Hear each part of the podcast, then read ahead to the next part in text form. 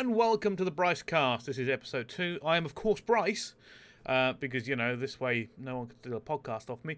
Uh, but more importantly, our guest for this week, uh, good friend of mine, known for a very long time, Royal Ravens player. It's Dylan Daly or Madcat. Madcat, how are you? I'm good.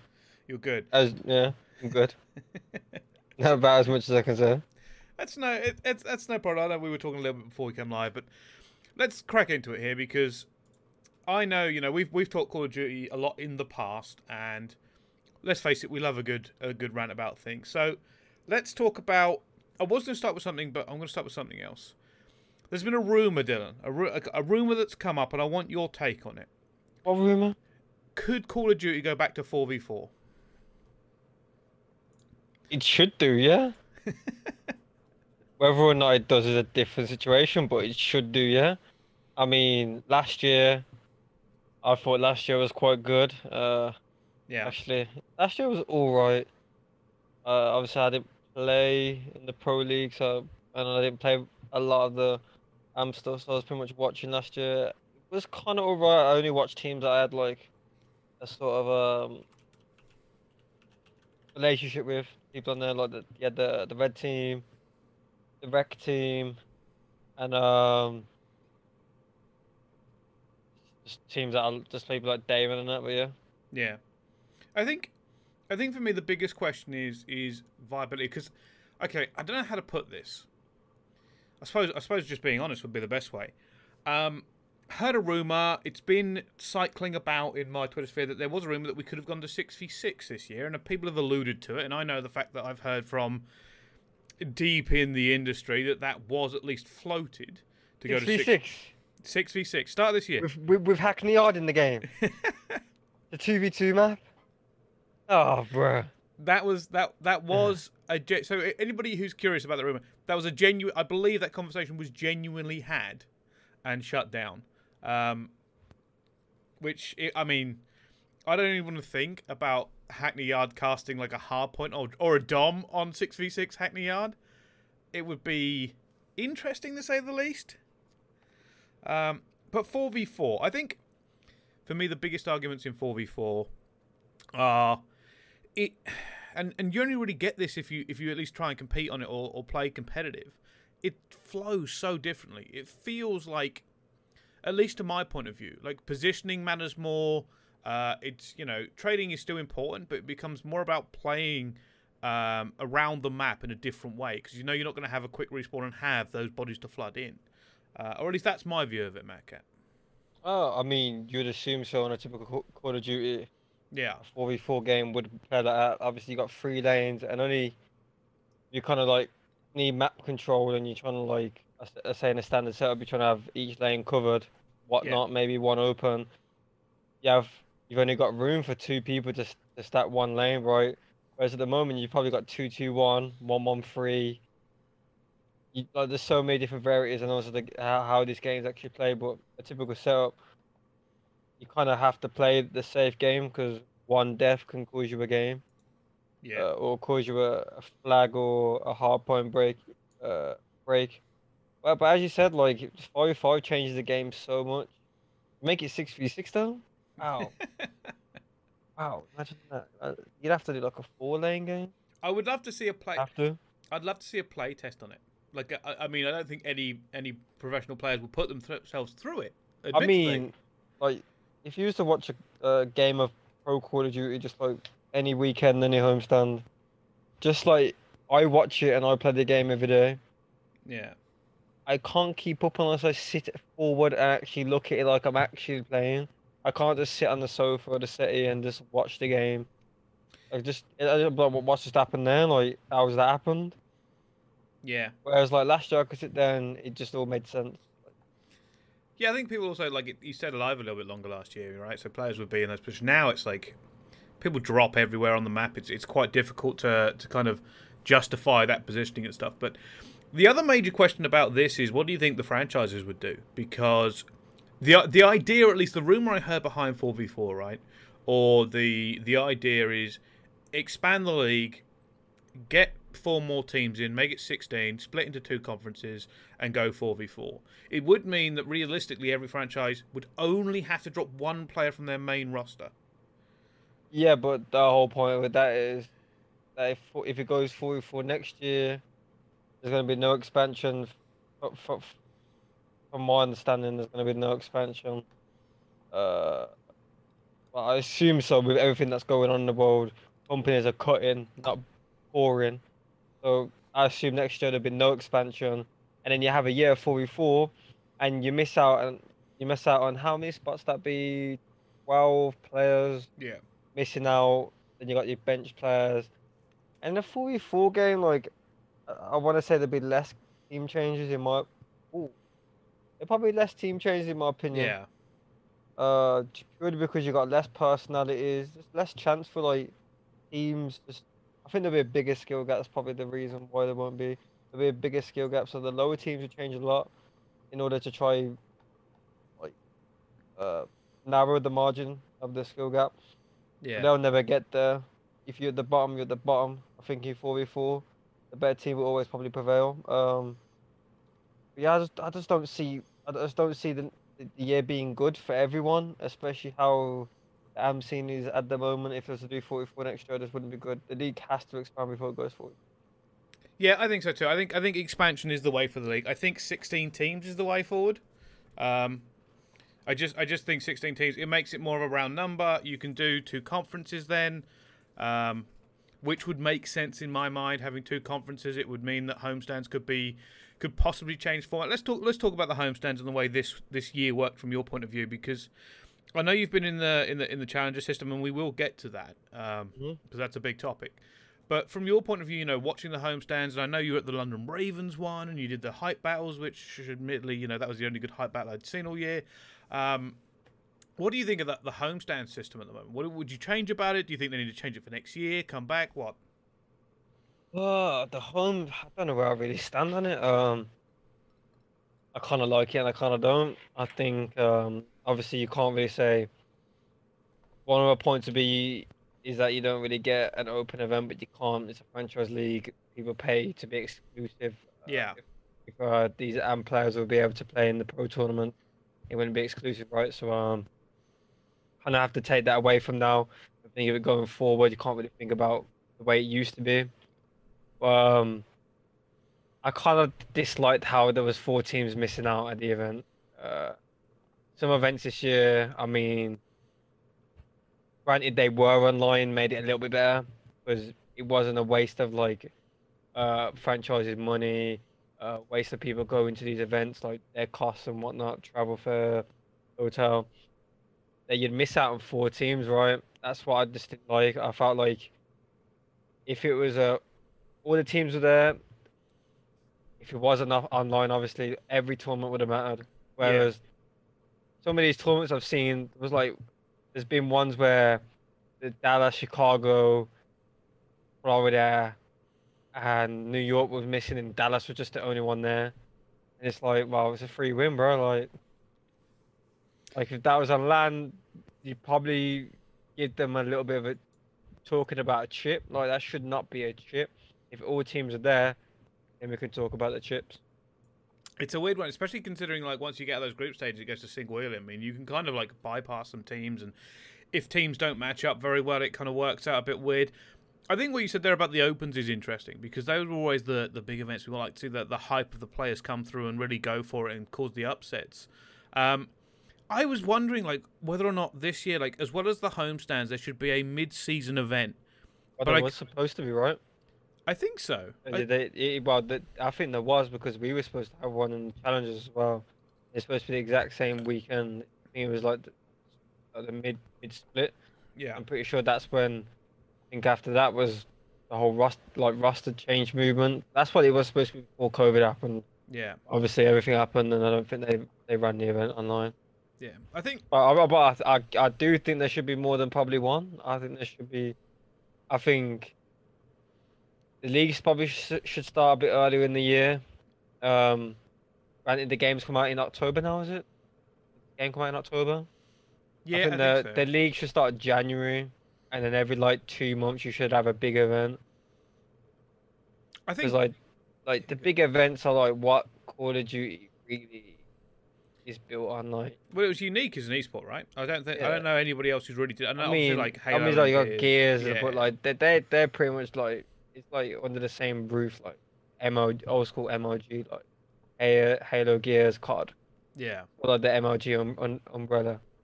So yeah, they're kind of what COD was made out. So just scrap them. Kind of puts a distaste in some people's mouths. Um, Do you think so? For me, it's we, we spoke about challenges before, and I, I Yeah. I still feel like, at least in my mind, right? You've got this the, the pros, right, and that's a, it's a great. Don't get me wrong, right?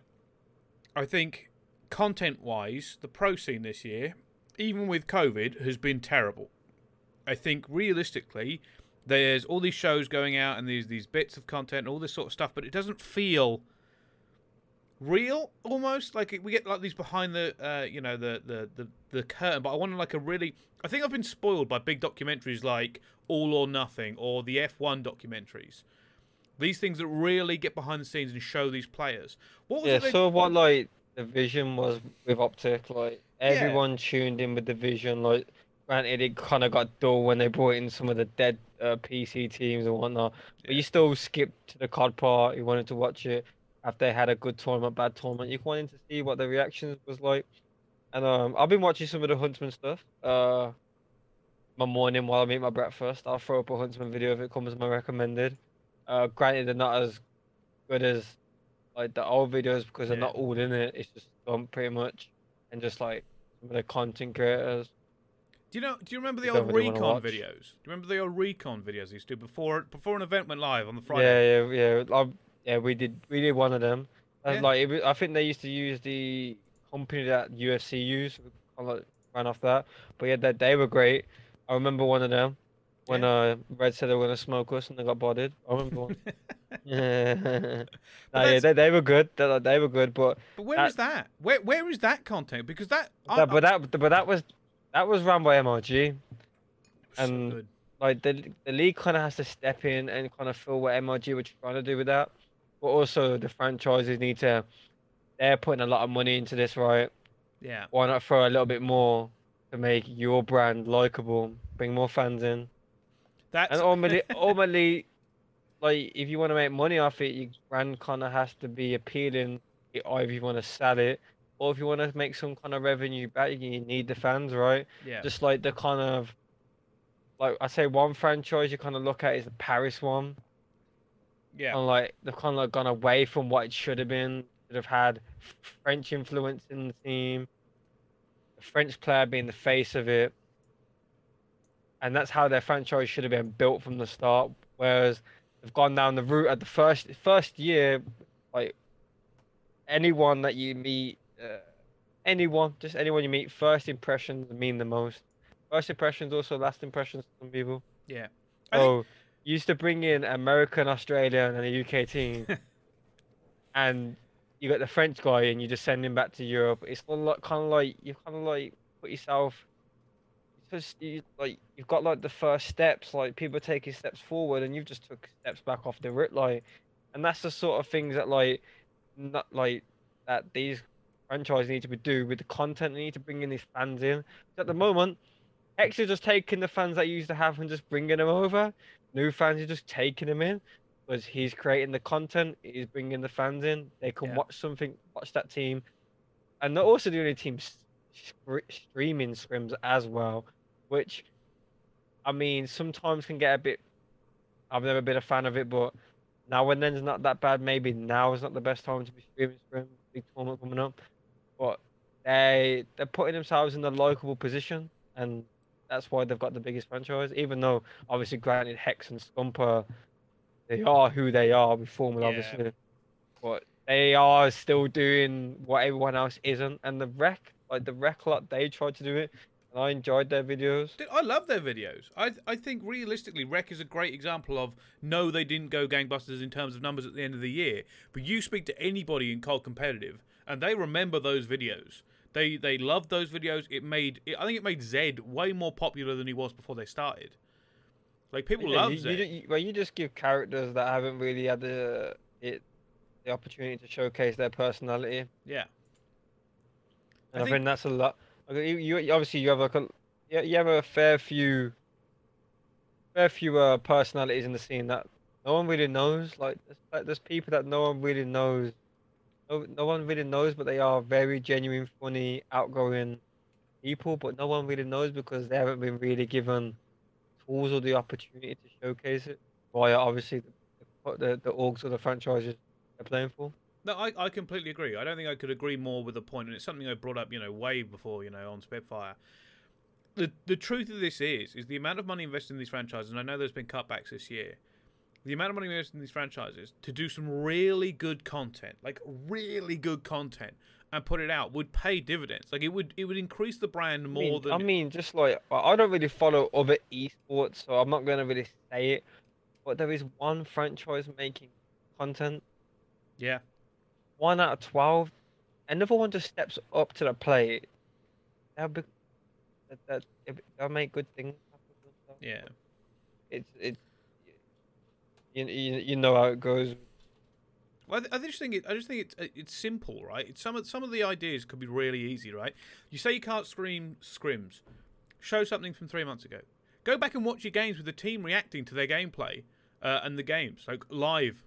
That I would watch that. I would love to see you know like the Ravens versus Dallas, and I'd love to see. The I haven't reactions of the seen anything from someone put in chat Dallas doing an okay job. I haven't seen anything bar Rambo doing a video. Yeah. I, I, don't- I don't know if they do anything else. That's that's all I've saw. it's it's just it's it's disappointing for me, and this is way beyond the point where we got to. Content this year has been really low in terms of like we get lots of the the CDL talent team doing stuff, and that's basically it. And then occasionally we get short behind the scenes. Like we also No, but no one really wants to watch them anymore, bro. Like, no offense to the talent, but I think we've come to a point now where we've seen Maven on stream for however long. yeah I think Maven's run out of jokes. I mean, he's been on air way too long. he obviously ran out of some form of jokes. And it comes to a point where, like, the fans should have the opportunity to, to, to, to, to get to know or get to see these new players because there is a lot of new players.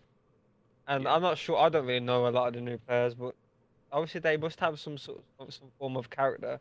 yeah So the fans should get to know these players because if you're going to invest into these players for long term, you want them to be a face of your franchise. You can't do that if they just sit in the shadow.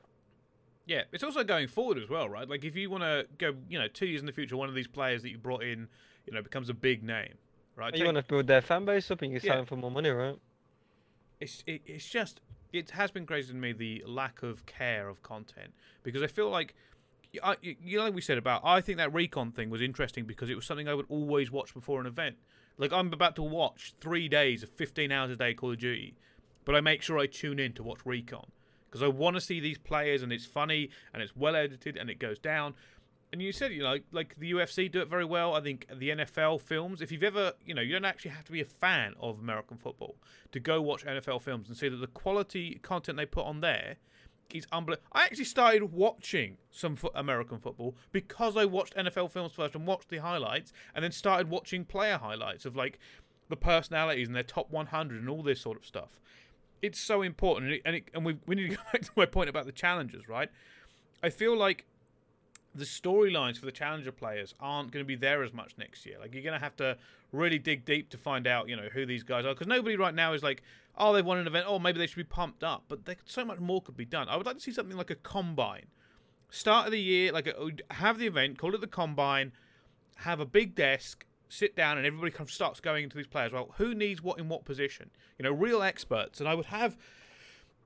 Uh, you can stop me, dear, if you think this sounds stupid, but I would have it so these players sit down and we can have the teams there. We could even have, you know, representatives of the teams or players kind of breaking down these challenger players going, well, this guy played well over here. You know, take away from the normal casting if you don't want it normally cast. But like a, like a really good fucking dive into who these players are, why this team is winning, you know, and you could have it as, as, an, as a pre event or a halfway split. Because then everybody in all the community goes, well, hold on a second. You know, I don't know. Uh, Clayster said he's pointed out, you know, trick shot. He's been doing really well in this position and this position, and this is why. And people are going to remember that, and the the franchises will remember that. And then when it comes to you know the, the roster mania hype, there's there's a story to tell. When somebody like an amateur gets picked up, they go, "Oh, holy shit! Yeah, they they pointed him out six months ago, and here's his journey, and, and here's all this shit." Then all of a sudden, people give people care about the challenges, right? You know, you have to you have to build it up that way. It has to be something that people you have to give a reason for people to give a shit. Because I, people I, won't. I, I agree. You gotta make people care. They want to care on their own accord. Yeah. Especially with how the challenges is. I mean, that's. I mean, it's the other thing of the homestands, right? It's like, I feel like maybe if it was, you could probably have slightly different tournaments. If if it went to sixteen, the homestands, in my mind, and this, and some people will hate this, split it into the two, uh, split it into two kind of leagues.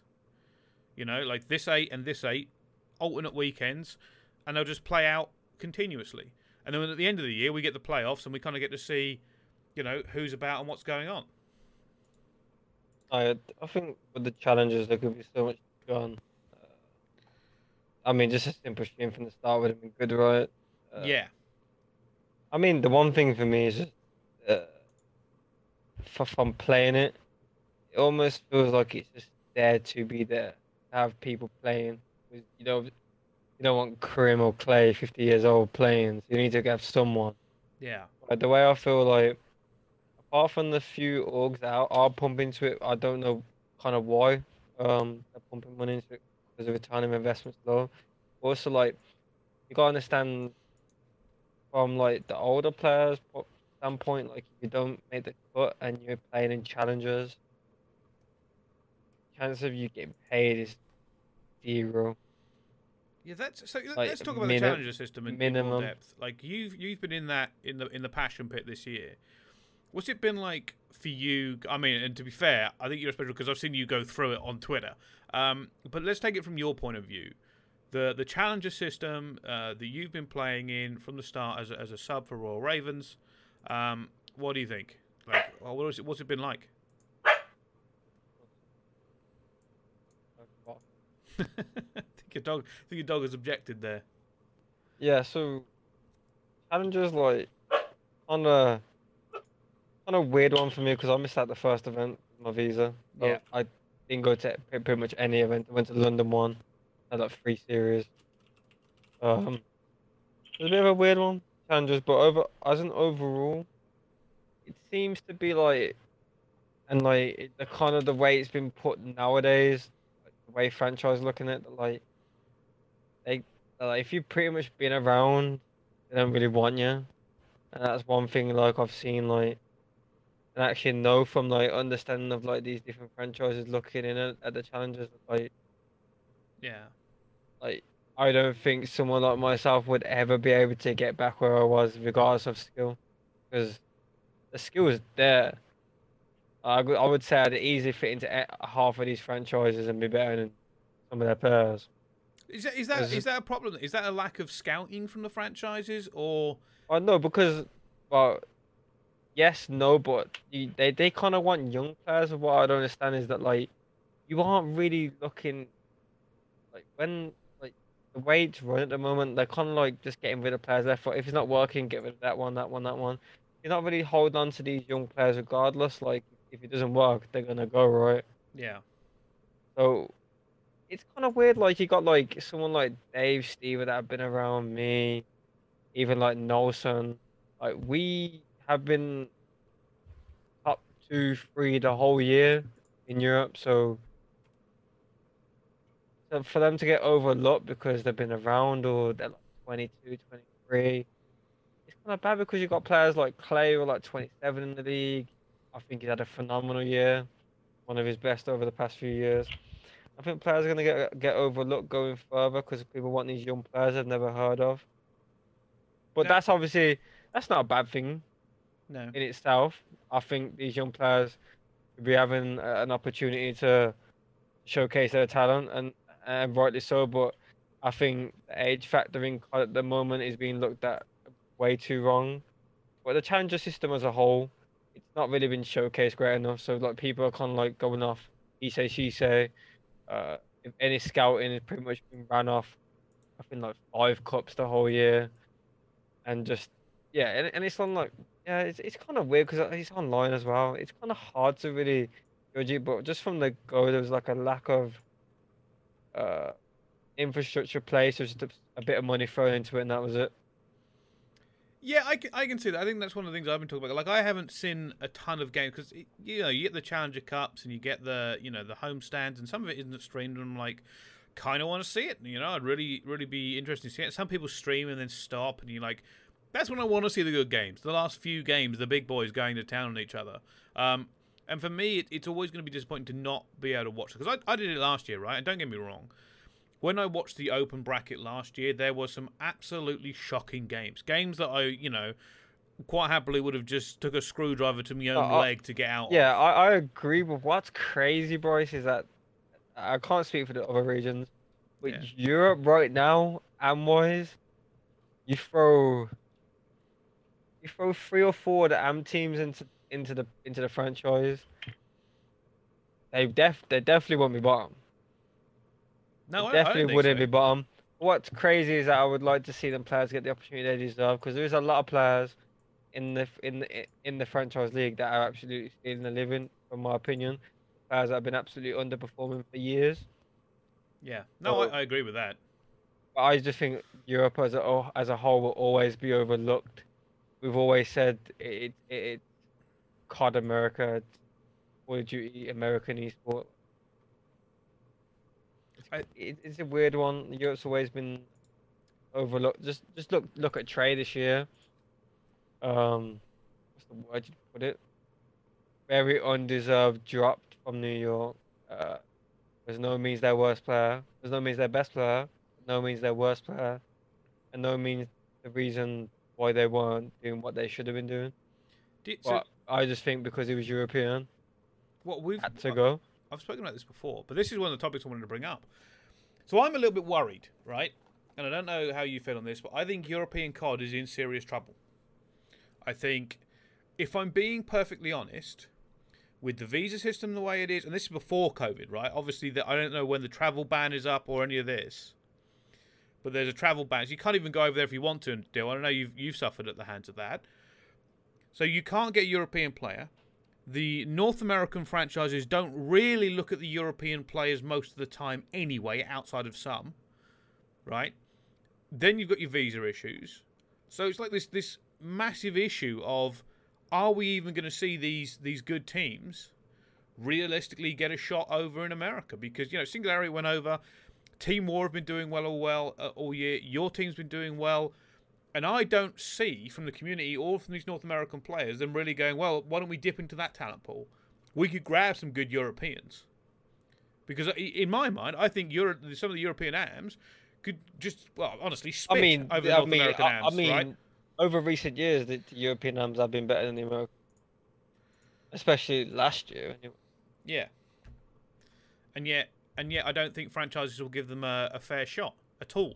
I don't think anyone's even looking. I don't. I don't know if any of the North American teams are even looking realistically. And I'm oh. wondering oh. if it's going to get worse. You know, if a European player now gets dropped from a franchise and can't find a home somewhere else. I don't think that's just. I don't quite think that's just Europe. Like, that has a problem.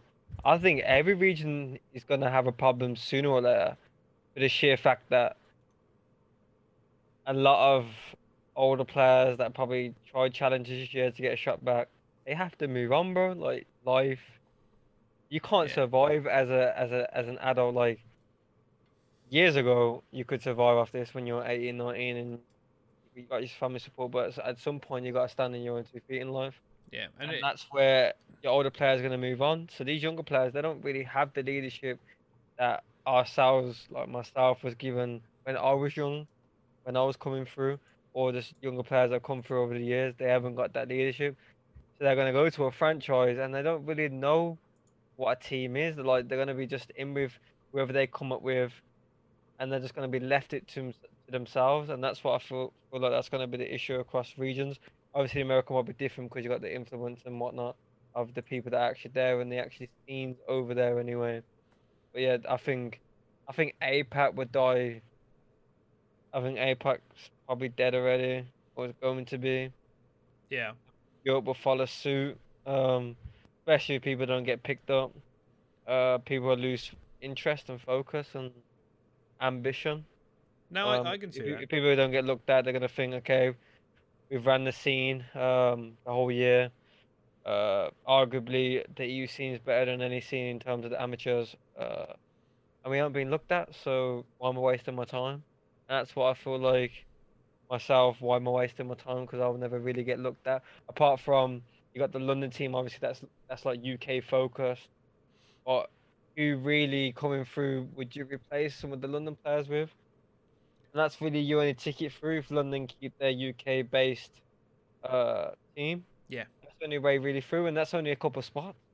You've got you've got like three, four teams lining up here.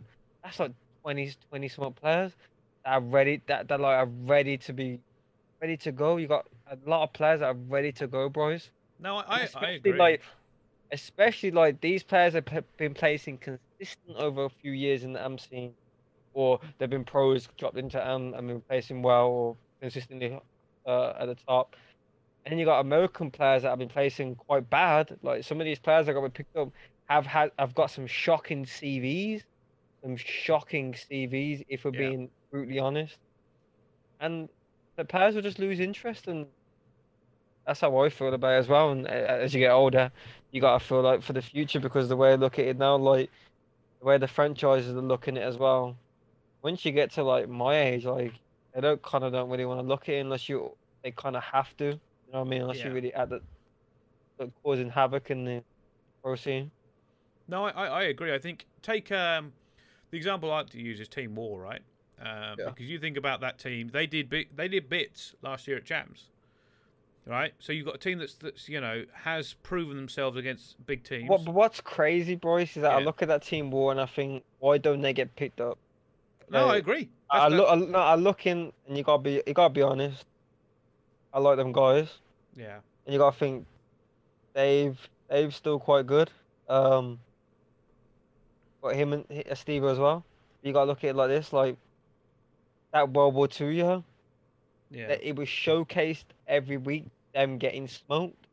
yeah. Well, true. I look at it like if I take uh instance uh what's that player's name? LAG Holler.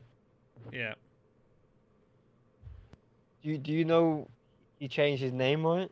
And his name used to be Norks and Bradley Endura turned on him on S and D to get to champs in one v three. no, no, I did So not if, know that, that. so if that was to stain their name, why is he not staining other people's names that bad? Because they actually are better than him. Why isn't it staining their name? Is it because of the European? You get, do you get what I'm getting at? Yeah, yeah, yeah. I, I feel like I do feel like Team War have had a, a rough ride. Like you think about how consistently, you know, from the from the the Splyce knockout, which was a big moment at Champs last year, to placing consistently well in challenges all year. And I don't think I, I haven't asked them, but I wouldn't be surprised if a not a single franchise has even reached out. A coach, think- a I, GM has I even don't think they have. What's crazy is that you look at that team and David Steve have been the, the, the, the, the backbone of that team throughout the whole year. yeah, and they've been at the top the whole year. So you got to look at this. I don't think.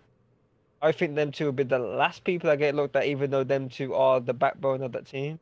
Because you've got, well, probably not Denver either, but you probably got the Afro and Lucifer. They'll get looked over at them too because sheer fact they're young. It's Yeah. fresh CV. But I could tell you now, even they probably been more to the table than them. I think for me, at least, apart from Toronto Ultra, who kind of went wide with their pickups, right? I think that the tactic of almost every single team in the league at the moment, and I don't know whether it's laziness or that's just what people think works, and that's and nobody's going against it, right? This is the tactic. This is all you've got to do if you're a GM or a coach in the league right now. Well, we need to make a change. Okay, who do who? What do we do then? Well, we I could mean- we could investigate, or we could just pick up a crack youngster and throw him mean, in. I mean, you got look like perfect example. My team right now, you had Weeman, Nelson. Uh, Weeman and Nolson had they had a very good champs top six. Uh, I'm pretty sure they were the only people within the top six that didn't get picked up for this year. Yeah, I mean, what more have you got to do? maybe, right? maybe I I think it gets worse now. I think it was at the top eight. Like they were the only people not to get picked up in the top eight. And like Dom said, like it's harder this year, but like it's way past this year, Dom. It's been happening. That's been happening for years, like in terms of like the attitude towards European players. But like just for the sheer fact that you got so much talent, and some of these Americans that have been part average for some years. Well, what do you think? Like, what what is the solution to that then? Because in my mind, the way it should work, or at least the thing where you know I would like to see it work, uh, is there are scouts and these analysts and th- these people come through because, because all I can see it working is these coaches. I don't think they really give a shit looking outside the team until they have an issue, and then they're probably just going off recommendations from their players. There's Oh, no actual well- active scouting. You hit it on the nail in terms of that. Like if we talk about that point where they don't really look until it happens, then you need a quick solution. Yeah. Like unless the person over Europe in Europe has a visa or work permit if it's Canada, unless they've got that, you're gonna have to go through a, probably a month process to get them over there to be able to play in the league. Yeah. So that's not a quick fix. So it has to be at the start of the year, pretty much, or it had to. It has to be like whilst the team is playing. Like you pick up someone because you're gonna bring them into the team before that happens, or if it happens.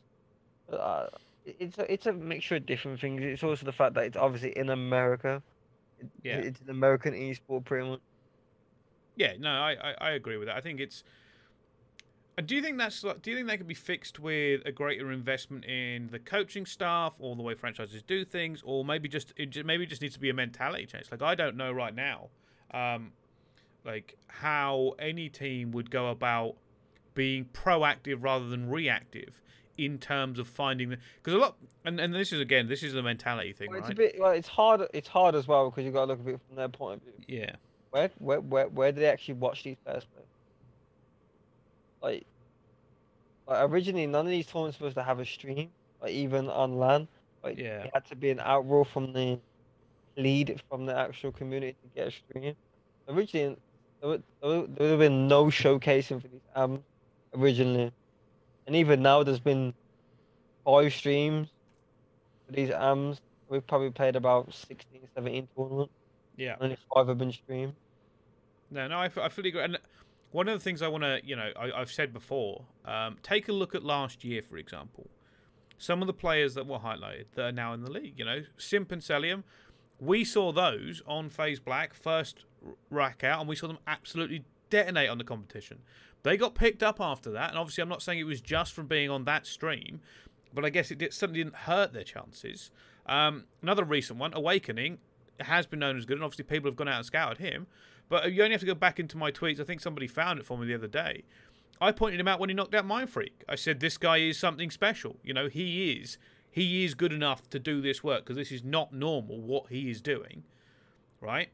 And you only have to go back and look what he did there. So that's maybe, so you know exactly what people need to see. But how how is anybody gonna pick up a player who you haven't seen to- play it in a ha- it tournament has- setting? It has to come from the top down, bros, because Yeah, these franchises can't watch these players. Why are the franchises going to put their own hand in their own pocket to showcase AMs when they don't? Why? Why would you do that? You, they're not your players. They're just. Why would you do that? yeah. Then you then you're going to give everyone else the opportunity to scout as well. It has to be from the top down. Like it has to be because these franchises, they're only just startups as well. Like these franchises on year, ten years, twenty years, not that deep into it. Like their their force, their workforce isn't that great, and they're instilling teething issues. Like they're still trying to get the, the right coaches, the right GMs. Yeah. There's a lot of teething issues to have that sort of issue where they kind of have to go out of their way incredibly to, to, to collect any information on these AMs. They're going to have to go with what they're seeing, and all they're seeing is, okay, this is the placements, what happened. Okay, the guy in top eight might be the best player in the whole of the list, but you don't know because you don't get Yeah. to see him play. Well, that that's another issue, right? And this is something we talk about in, in Call of Duty. Like, I think I can't remember what event I was watching, but I know for a fact I was watching somebody make very important kills, and then I looked on the scoreboard at the end, and they were like they were barely positive. They were barely positive. But I remember watching like the rotation kills they made, some of the trades and the and the baiting they did, and I'm like, that is a very good gameplay from that player. You know, whoever it was. And I'm like, but nobody's going to figure that out because they only went like 21 and 19. You know, if you watch the game, then you could probably see it like an expert. Like I'm sure some of these coaches and some of these players will see the same thing I did because I'm, you know, they probably even know even more than me, right? And they will see that and go, that is a selfless player. That is somebody we can use. You know, I can judge him on his talent. If you don't see that and you just see placements and KD, you know, then you're, you you might as well just go onto the bloody Modern Warfare Reddit and pick up But, somebody. but, that, you know. but that's all they can see at the moment. bro. Yeah, no, no, I, I agree. out I agree. I I agree. And some of it is you are right. Teething issues in franchises. We know that it was going to be, but I I knew it was going to be a little bit rough. Um, when I heard from friends of mine that some of these franchises didn't even really know what COD was. The, the, they had no idea. They had to. It had to be explained to them. They come to like an event after they'd already bought in, and it had to be explained to them what was happening on screen. No idea. And then they've had to go out and find individuals who could be, you know, shysters. They could be liars. They could be, you know, self-inflated egos. They could they could basically just be rubbish at their jobs, and you have no idea because you don't know what you're looking for, and you just got to hope you've got the right person and then that's just a that's just a ricochet, right? You just keep going down and go, well, if we've gone wrong at the very first thing, and the person advising us, then the person they might pick up might be a friend or might be terrible, and then coaches, and then players, and pff, I mean, there were teams who had players but didn't have head coaches, so the head coaches walked into a pre-made team, and you're like, oh, well, this Uh, is this is yeah, great. I would have I would uh, have flipped out. Let's not talk about that one. Uh, Like, how are you gonna how are you gonna have a head coach who hasn't had anything to do with the team? Just go, there you go, coach them, and he's like, well, we didn't know the meta, we don't know, you know, what I need, we don't know if these guys are going to get along. It's been built by somebody else. Like it, it's it's it's and quite I need some money in the transfer market. I mean, and, and don't get don't even get me started on the fact you know you got the the luxury tax this year, so you ha- so you know some people have to be a little bit careful and cautious about spending all this money, and I don't think all the franchises fucking were. What's kind of crazy is that I think a lot of the franchises came in, signed all these players. A lot of players are getting way overpaid. Uh, it, it seems like a charity franchise sometimes. Uh, Yeah, but um, these players are guaranteed the whole year, by the way, and you you rush the maximum. 10. So you kind of kind of obliged to keep the team at some point when you're paying them that much. Yeah. I Um, mean, what, uh, imagine that situation, right? You can't drop somebody because they're worth that much money. Just you're like, oh crap. You know, they could just they could sit there, right, Dill, and just go bollocks to you. And I'm not, I'm not listening to you. also it's also the situation where there's only twelve teams, so and it's also the situation where a lot of players that got picked up shouldn't have got picked up. Um, and anyone looking outside outside in could have told you that that player would have been not that great, and he probably would have been on the bench the whole year. So um, there's a lot of them. Yeah. Uh, I mean, I don't. f- and, and and then you got you got him on the bench, and then you got to bring in someone for him. yeah, I mean, look and at you got the- to do you got you got to do it quick. Yeah. And you've you've had you've had no showcase. 'cause a lot of these teams did it at the start of the year. But when you do it at the start of the year, the start of the year there was no one, there was no streams, nothing. So you kind of had to yeah. make quick and fast decisions. Look at some of the players on the bench now. Players that could probably just go straight into the league, just sit, just sitting there, doing nothing. I mean, yeah, like that's what I mean. That I, I'm, I'm, I'm literally been up that long. That's how I did forgot the point I was pointing. You got players on the bench, but these are the scraps that like shouldn't be in the league, probably and that money as well. So obviously the league rules that if a player player kind of has to either take a pay cut and go to another team, or on the bench, right? Yeah, And a lot of these players realize that they're probably go to another team, take a pay cut, and end up on the bench anyway. If they use them, and i- that's if they want them. That's the whole point. A lot of these players were scrapped, so you got someone on your roster you're paying X amount for, and no one else wants them. Uh, I think an example will probably be uh, JKap, right? yeah. I mean, he's, No he's got to be on the bag, right? Like, there's no way he's. yeah, he's it. got he's got to be on a he's got to be collecting some, some nice money, but no one else would want him, right? So Yeah, you got to put you got you got him on the bench. No one else wants him. That's also a spot that you probably could have paid about a few a few AM contracts for that. A, a lot of factors have came into it this year, and I think franchises are gonna uh, learn. Do you think next year They're that'll be the difference? think- Like, do you think? I, I don't know. be- I don't know if they're gonna learn next year. I think they will purely because of the circumstances that we're going through right now in COVID, and they're gonna have to lower cost where they can. So it's gonna be a bit different. But I don't think they really will learn. I think it will take a few years for everyone to really get the gist of how this will plan out. These guaranteed contracts, these ten man rosters.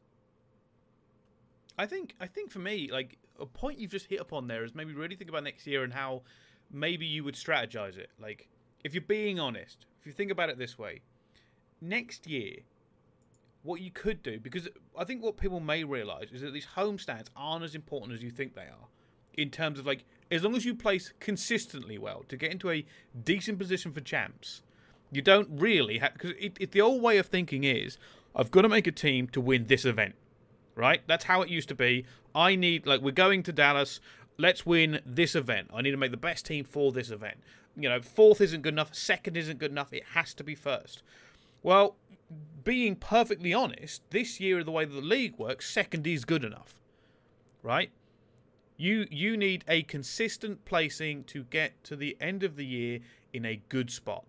That's what that's yeah, what you need. Yeah, you have to be consistent. That's Yeah. the whole part of COD. Like, you're not consistent, you're gonna start question marks over your Yeah. roster or, or your spot. Just, But- consistency is key in every sport, but But the team, uh, what I, like what I don't think, and outside looking in, I think there's very few people who actually care about winning anymore. Bags crazy these days. People are making money they've never seen before. I uh, And I think a lot of people have lost sight of what they came here to achieve or what they were here for. well, I I mean, had that, that, so that aspect, I see your point. But But I just don't, I don't see like it's just twelve teams, bro. Like, and this year it was eight teams at every event. Like, yeah. we come from a place where you've got three hundred teams, two, no, two, about hundred to two hundred teams at every event, and anyone have the opportunity of winning it. We go to eight team event. As a community, we can't look at that and give you the win. We can't. It'd also be a discredit to everything that has happened in the past, but we've got to look forward. But how can you look forward when it's so far back? no, no, I agree with that. I think, It, it's mad. It, it's it's actually crazy. Like, anything? but maybe that's like next year. Like if if a franchise can can do it, and it's not going to be easy because no player is going to want to take less money next year, regardless. Um, but if the teams, you know, and the franchises realistically thought about it, I was like, well, if we shrink, you know, salaries by 10, 15 percent, you know, that's a good amount of money in this market. Like it's two hundred grand to sink. You, you know, that's all I'm talking about. You know, fifteen percent would sink shrink it two hundred grand.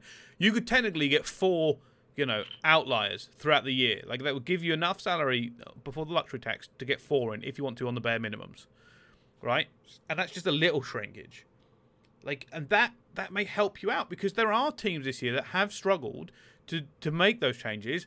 Seattle Surge, LA Guerrillas, like these have you know they've had some changes, but it, it hasn't you know lit a fire on them. They haven't had the opportunity to get back into into anything massive. OGLA suffered for most of the year, right? And if you're a GM or you're an owner and you're looking at that, or or a coach, and you're going, "Holy shit, we picked this wrong." Well, that's the whole point of why COD's so unique, right? You can't make a team. You can make teams before the game, but a lot of them will change. Yeah. You you make a team based off uh what what past game was, or a Treyarch, what a typical Treyarch game looks like, what you need from a typical Treyarch. You know what I mean, like what players probably look good in track games, or that's what you base your team off, right? Okay, what's it? What meta is this game gonna be, right? Yeah. That's what you make a team off. So to to do that and then make a team before, you've got a good chance that nine out of the twelve teams are gonna change, in my opinion. Eight, nine are gonna change. But that, that that's the problem, right? Se- se- each franchise has seven people locked in. There is only re- there is only three spots available to bring in someone. If that seven man roster doesn't fit suit, obviously not every franchise used the seven man properly this year. You had Maniac on a contract. Lord knows what happened there. Um, stuff like that. Not every team used their their seven man roster wisely this year. Obviously, that no. probably that probably changed because they've seen that like odd is a bit unique and you can't make a team before the game and uh, and hoping it will stick because the, the likely chances are it won't stick. So that's only three spots available because they're all guaranteed. So it's a bit hard to, to, to, to make it work throughout the year, but I mean that just comes down to who's got the best scouting, who's got the best recruiting. But I mean, what if you got what if you got no salary cap left or luxury tax? I keep calling it salary cap because it's it's more obviously. like if you have a player, 200k player, for instance, Yeah. terrible, terrible this year. You can't get rid of him. You can't get rid of him. He's still Yeah. going to be in your luxury tax. you know, you can't then get another 200k player because you can you haven't got the room left. If there's another one you think, oh, we could actually use him in our setup, you know, we need a we need a, a good AR, and another team's dropped a 200k player. You can't have him. You just can't. You, there's no way you can have him, not unless you can get him But for that- free. But, but like that, and you ain't that, getting him for free. that's COD like in a nutshell. Like the skill gaps that low, especially five v five in the, the current game. Everyone's a superstar. Everyone's worth 250k. There's only there's only a fair few people that are elite players. The rest are just good. Yeah, but do you average. think? Yeah, but that's the problem. Is you are paying So how so how would you how would how would you price these players? Because you've already priced them, by the way. Well, that's that's the issue. You've already, the, you've already pricing priced these wrong. quite. You've already priced some of these players quite high. Mate, quite you got X player on 25 a month. How would you turn around and say you're now only worth seven? How have you gone that far down on the pecking order to say you're now like 30% of what you used to be, like 20% of what you used to be? Well, being perfectly honest with you, that's that's for the, the business owners and the GMs to make that call. And they, You and can't the- trust everyone to follow suit because someone's going to go rogue and start pricing people. yeah, they, pro- they probably are. And at that point, you have to think about whether or not you're going to play it smart, right? Because these these then fucking end, but then you, but then you end up with with a team that's probably unlikable. No one's really got following. I- Probably average players, and then you end up in a. It's, it's a it's a it's a money game. Like they, all these franchises have money. I know, I know they do. I just, I'm just not sure. I mean, don't get me wrong, right? I think money has been thrown at the scene this year. I'm just curious whether or not it should have been in the way that it is. Now, I have no problem with players earning the bag. There's been a lot of shit over the years. They should Oh, I 100% hope get paid. everyone collects the bag, but what you gotta realize is that.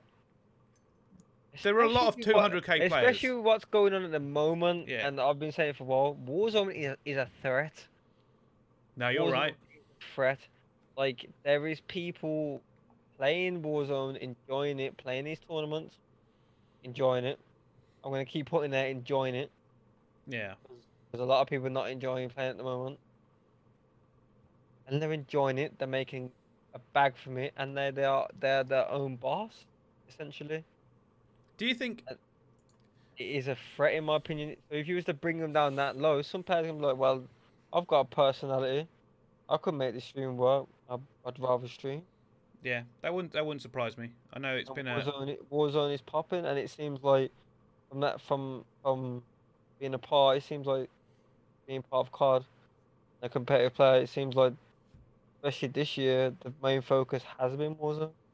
no. I agree. I, I, I fully agree. I think here's here's the thing. If you're a franchise, Warzone looks like it's gonna go, only gonna get better. Yeah. if you're a franchise and you've invested this much money into the next five years of this, and you've now seen Warzone come swinging out of left field, and you're like, I don't, I don't know if there'd be almost any franchise right now that wouldn't go if the, if Activision and they're never going to do this. If Activision went, um, would you like to transfer your franchise into our Warzone franchise No, things? no, because that's not the product they they brought. That's not. the- but I think they'd do it. I think they'd do it. It wouldn't surprise me. I think they'd do it. Warzone is is a quite now uh, right now a phenomenon. It is unbelievably big. It is kicking just socials left, right, and centre, and people cannot get enough of it. People are join- People are playing more Warzone tournaments than just about anything else on my timeline at the moment. They are. I was in a situation today. I'm not going to tell you the situation on, on, on camera. I'll tell you after. Yeah, yeah, I was in a situation today. Just an average guy, yeah. middle aged. He he's talking to me about Warzone. Yeah. He said he, he his thoughts was exact same as mine on it. Like the players, campy, campy, campy, mo- uh, campy mofos. Yeah. Not gonna swear. But what like, like the casual player has the same idea on Warzone as a competitive player, and we, we hadn't even seen that before in COD, uh, competitive. Which show goes to show what Warzone is like. It's it's bridged them two gaps in essentially. Obviously, playstyles, pro players are going to be better, or people who are good at Warzone are obviously going to be naturally better, more more skilled. Yeah. essentially, it's it's bridged the gap. It's the same game, same meta, Bruen, Grau.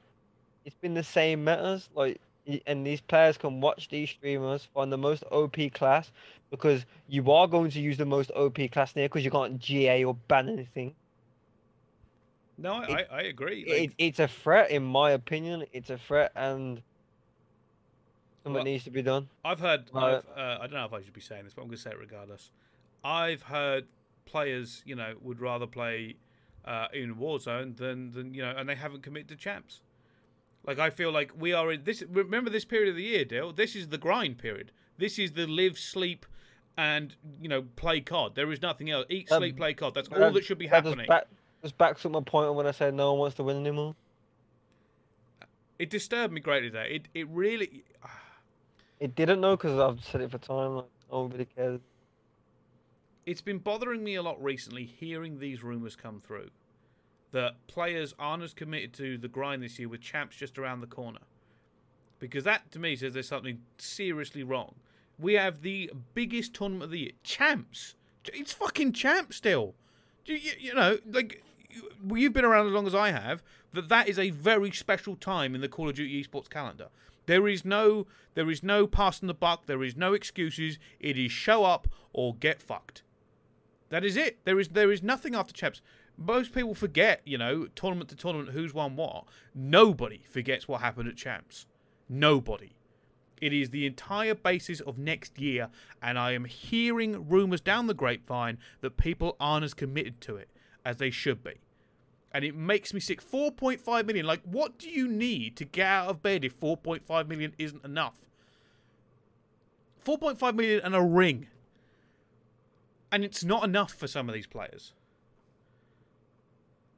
I don't know. I don't know what you want me to say. No, I, I just, I just, mean, like, I know I, you. gen- I, gen- I genuinely don't, don't know what to say. Like, Like, what do you do? Like, what? Imagine being, imagine being a coach or a GM, and you're just but I, watching. but, that- I, but I guarantee if you added all these own players in, all these own teams, I bet they start jumping on them. Yeah. Oh, yeah. Actually, no, I don't think they would. No, no, they wouldn't. Maybe Nah, not. Take that back. Nah. I just, you know what's going to bother me is we're going to see all this, and three, four weeks from now, I'm going to see those tweets come out saying, "Ah, you know, sorry we couldn't do it, and ah, we tried so hard, and oh, it's a disappointing year." And I'm going to Well- sit there and I'm going to be like, Well, well, well, I, I, I genuinely think you should take it upon yourself to out, out them once they do. I, th- th- this here's the thing. I shouldn't have to. Where the, where the hell? I mean, I could do, but where the hell is all this shit? You know, behind the scenes coming out? Why is it not coming out? Why- Who's gonna bring it? who's Because the gonna bring it community would roast these players alive. As Well, much who's as gonna who's gonna bring it out? it's true, that is very and- true. and- and Becoming the scene's changed, bro. It's not what it used to be. Like, no one wants to really beef with anyone anymore. Yeah. You like it's so close. There's only twelve teams now, bro. You might need that person next week or the week after. I don't need anybody. Let's start. Let's start airing this shit out. Uh, I have an idea, by the way, for uh, for his show. I discussed this earlier with some people. After champs is done, and we are going into the off season. I think COD needs pundits, by the way. I think. I think COD Needs... I've been I've been watching a lot of Roy Keane, and trust me, the scene needs a Roy Keane, and I'm absolutely Roy Keane to do it. hey mate, come on every week. I, I, I'd love to have you on. Um, we can we can co-host it. hey, I'm more than down. I am more than down. I think. So here's here's my idea for. I didn't a- get I didn't even get a camera. Do it. Um, here's my idea for a show, Dill, and let me know what you think of this concept. I will get statements from people within the scene pro players, coaches, GMs, staff, everybody. Anybody who wants to submit one. I will obviously double check it to make sure it's not just bullshit. And I'll do it anonymously and just read it out. I will just read out these these things that have gone on that people don't want to stick their name to because they don't want to be fined or have trouble for next year. And I'm just gonna take in statements of stuff that's happened in the background that people don't know about, and just read it out and say, and uh, you know maybe I have you on the panel, maybe I have some other people, and just have the team react to it. Because that's the only way to get the real news out. That's the only way people are going to really understand some of the things that I get to hear, and and I can't put, I can't always put, you know, public or I can't Yeah, I, say. I think this year. I'm not sure if it'll be better next year, but this year there is a lot of things behind the scenes people don't uh, know. that that people don't know that would affect the, the way they see some of these teams or their opinions on it. But that's just a, that's just a, I don't know my opinion on that. That's that's just down to you if you want to do it. If you want to give the people what they want, Well, here's, here's the thing, hear, right? then Is in in my mind, right? I because it doesn't have to be anything like damaging to an original card, or it, but there is a lot of stories that haven't been told, right? And I've always said, you know, I want to tell the stories, I want to digest them and break it down. The guy found out something today, today, that happened two months ago, that should have been massive news, and nobody, and, and I didn't know. Nobody knew. Nobody knows. I can't say what it is because it'll, it'll be obvious where it's come from right now.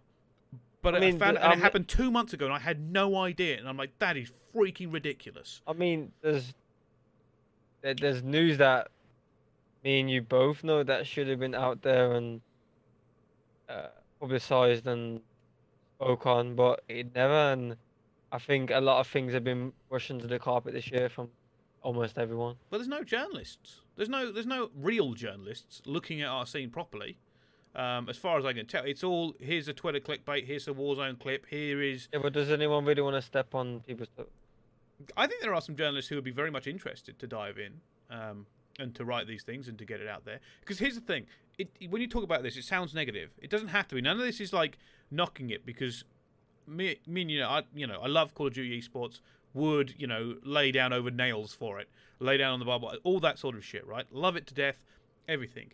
But I've always said uh, a community and an esport will live and die on the the how to put this the roller coaster it goes through. There have to be highs and there have to be lows, and these stories have to be told because otherwise it all fades back in, into the background.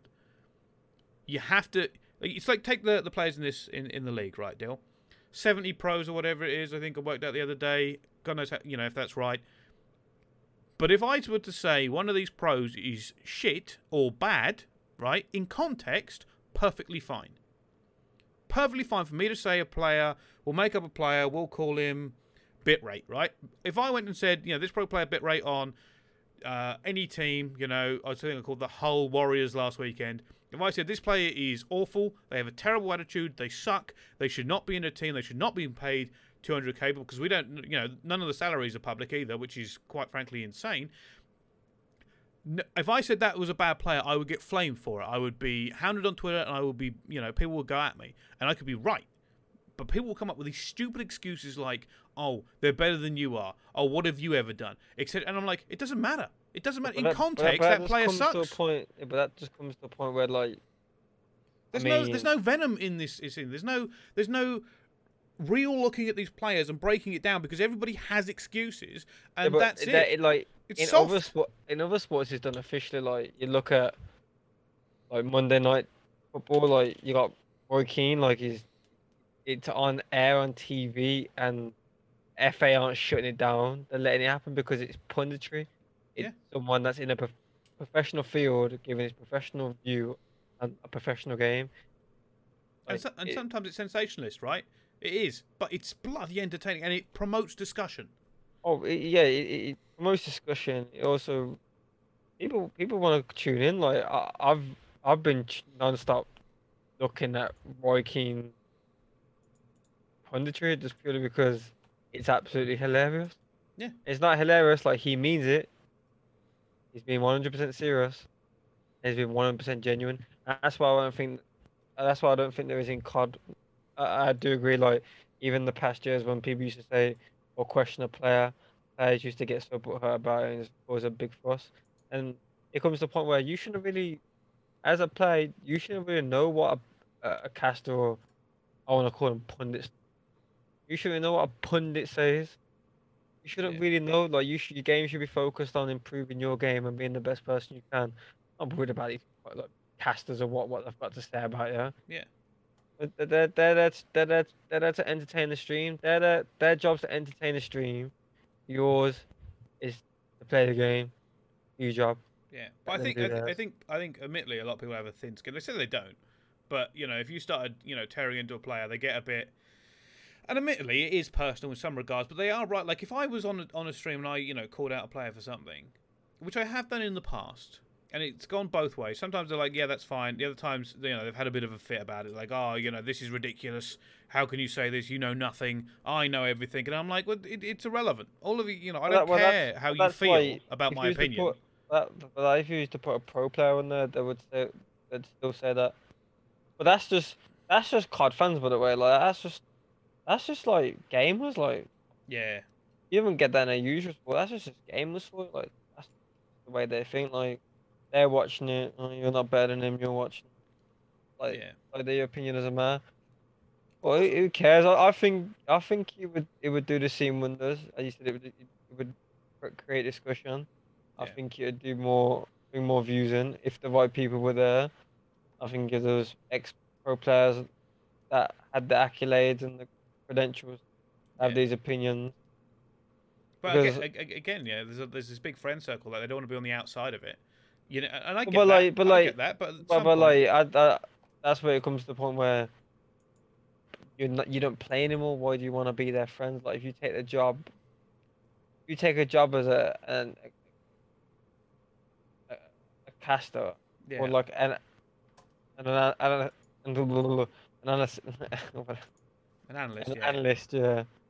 You take a job as an analyst, your job is not to to create friendships with people. Yeah, like you might have one or two friends that's in the scene. But you gotta be real. And I always say, if you can't be real to your friends, who can you be real to? No, I agree. I, I, I fully agree. I think it's it's uh it's, it's just it's just weird for me. Like I miss uh I think one of the the most fun desks I ever worked was with Teep. Uh, because Teep Teep is a savage. People don't I don't know if people know this, but Teep is savage as hell when it comes to analysts, like analyzing. And if you give I feel like if you give him that leeway and and you can lead him into it, he is, and admittedly, you know, he was at the very first event, but I feel feel like the, you know, he was probably calmer than he would be if you were seeing him all year. Because he would do. I think Chance is another one. Chance would quite happily just, you know, go into a player because these have they have opinion and they have that stuff to back it up. Um, and I just think you know you always need uh, like a like a, play, a person to play it straight.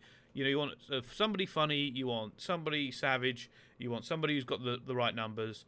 You know, you have to have a mix of this to make it a very entertaining time. Um, and I just wonder if Call of Duty could do with more of that. You know, more of the shows where people, you know, clips get thrown out because then people talk about it, right? And that's and, and that admittedly that's one of the reasons I restarted the podcast because I was like, I just want to talk about this stuff in the manner that me makes sense. You know, we have to discuss these topics. Let's discuss them. There's no point, you know, closing our eyes and just sit, like I said, sitting here pretending, oh yeah, everyone's everyone's great and this is all fantastic, and I'll just say buzzwords until people stop talking to me and you know, just have a good old laugh and a good old time. This is serious business in some regards, and I, I enjoy having an educated discussion with people who are more than happy to retort. They are happy to disagree. We can discuss something in its full context without just glazing over it. Anyway, this is a bit of a serious discussion. I can't remember where that started. Um, uh, let's go for questions from the chat as we as, as we kind of continue on and, and go for it. If you've got a question, throw it in the chat, especially for Madcat, as he has joined us here this session as well. Um, somebody asked me earlier actually if this is going to be on Spotify and all that. I think it is, but I think you have to get to five episodes before it goes on Spotify. I'll take care of all of it. It's still a work in progress. I'm doing it all myself, and you know that's how it all kind of goes down. But uh, Madcat, do you do, what do you think about you know upcoming balance changes for the game? Do you think we'll see one before champs? hopefully not. I mean, hopefully not. Yeah, but two weeks left. Why do you need a meta change? Well, I mean, there was technically Well, there was a weapon balance that actually happened in this patch, but I think it was just Warzone. I mean, if you you didn't get a, an uproar from the scene before, you're definitely gonna get one now. yeah, Probably tip some players over the edge. I'd start looking at players' mental health if that happened. uh, I, I might have to get called in for before champs if that happened. Boy, I wonder if it will happen earlier this year, like all that sort of stuff gets set up because now we're gonna have the off season and obviously the franchise. Before it was all a I, a. I, I think if I'm a franchise listening to this, if you're a franchise or a GM, whatnot, you listen to me right now. During the off season, your players need to get help. Need them to make sure they are in top notch mental shape for next year. Whether they want to be physical shape or not, whatnot. Mental. You know, it's been a long year. It's been a long year, so make sure your players are in top notch mental shape to get the best out of them next year. That's good advice. I think that I think that I think that's that's that's really good advice. You know, a long year for us all. So. It certainly has. It, it certainly has been a, a long year for everybody, and obviously the pandemic has has changed things significantly. And I always say, you know, it's a caveat. there is an awful lot to you know kind of carry on with. Um, but I don't know, man. It's just I feel like next year will be interesting to see what they plan because a lot of their plans have been thrown in the bin because of COVID. But also now, you know, there's no excuses next year. There really isn't. You've had a year, you've had a franchise, you're now embedded. You can't be a franchise next year and and drop the ball. You just can't. You, you need to be set up. Everything needs to be good next year. You know, the production's going to be better, I'm sure. It's going to be more smooth. They've had a year to get through it.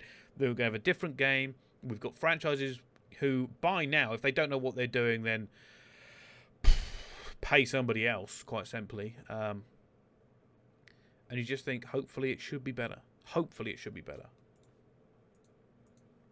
That's what I think, anyway.